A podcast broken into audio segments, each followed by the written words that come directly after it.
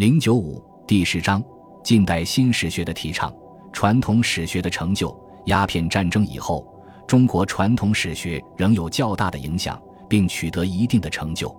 然而，在民族危机和社会变革的推动下，史学领域出现了新的变动。史界革命的提出，新史学思潮的盛行，给传统史学领域带来了生气，使晚清史学进入近代变革的新时期。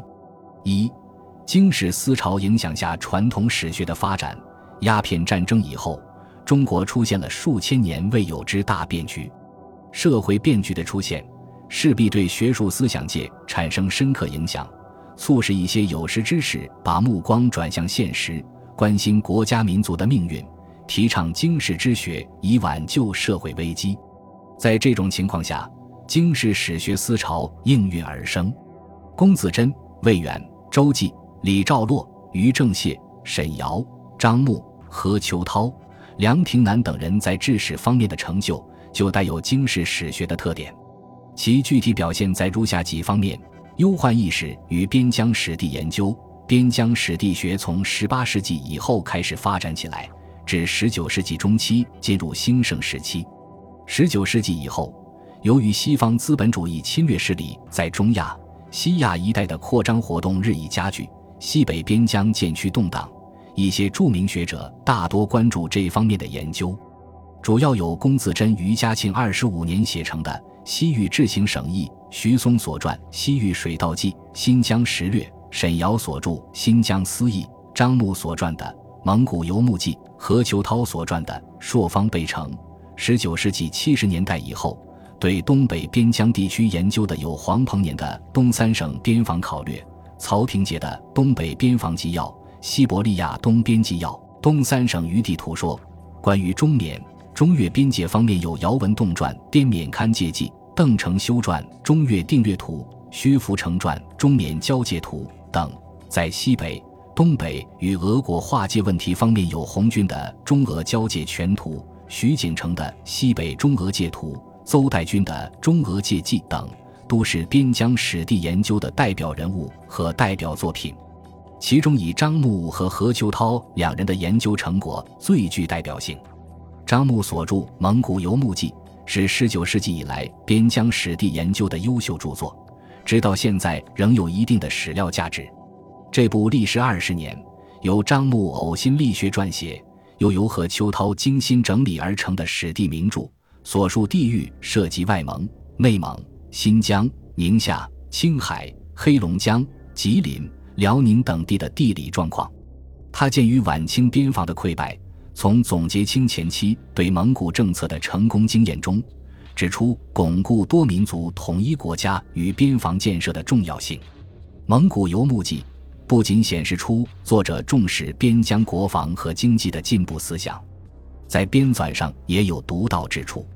首先，它是一部史志体著作，然而其记事内容和范围却超越于一般史志，在体例上对旧史志体也有所发展。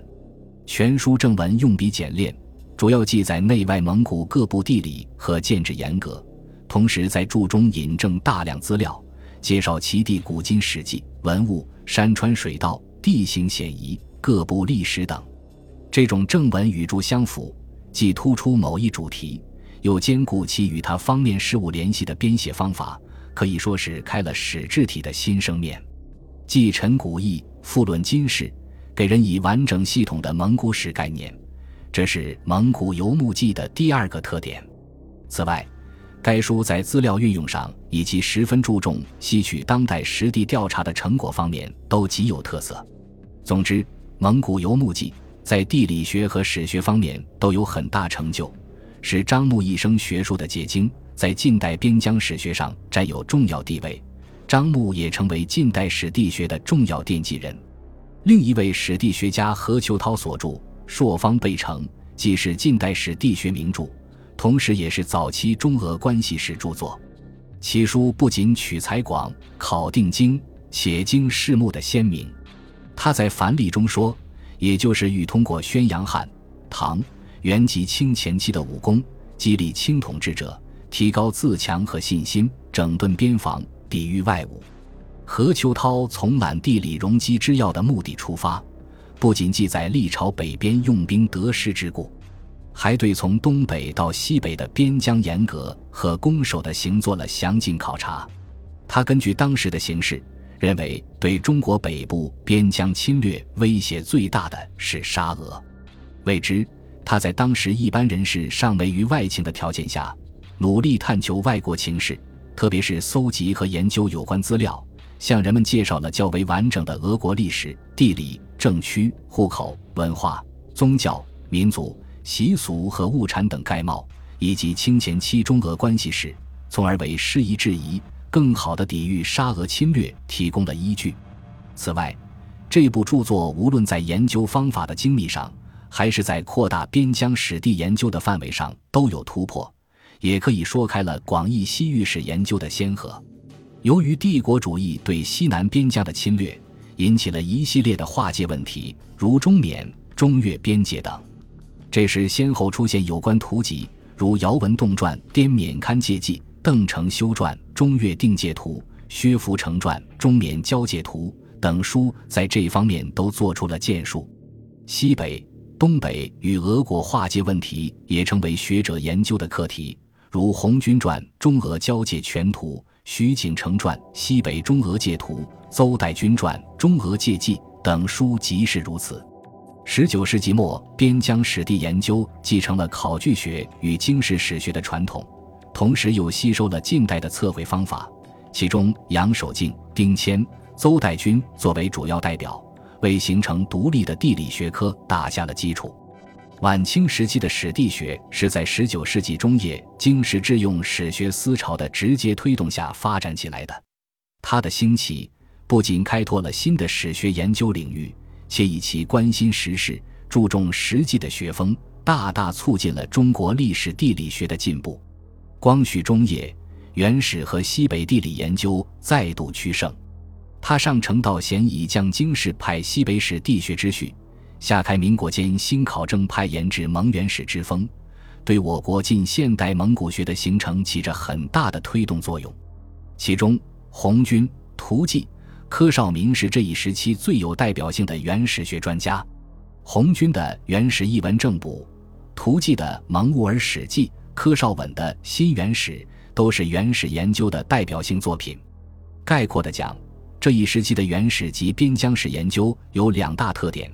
第一是研究范围不断扩大，并开拓出一些新的研究领域和史地学分支，如沈增植《佛国纪校注》、丁谦《大唐西域记地理考证》等对中西交通史的研究，沈增植《晋江西域传注》和《蛮书校注》，缪全孙编辑辽文存、王仁俊、辽文粹、西夏文缀、李有堂《辽金史纪事本末》、张《西夏姓氏录》等对少数民族的研究，都反映了这种趋势。第二是开始注意吸收和运用西方有关资料。红军、涂继、柯绍民的蒙元史著作都对所能找到的外文资料做到尽量利用。清代元史及辽、金、西夏史的研究进一步扩展了近代史学的研究范围，为民族史研究奠定了基础。本集播放完毕，感谢您的收听，喜欢请订阅加关注，主页有更多精彩内容。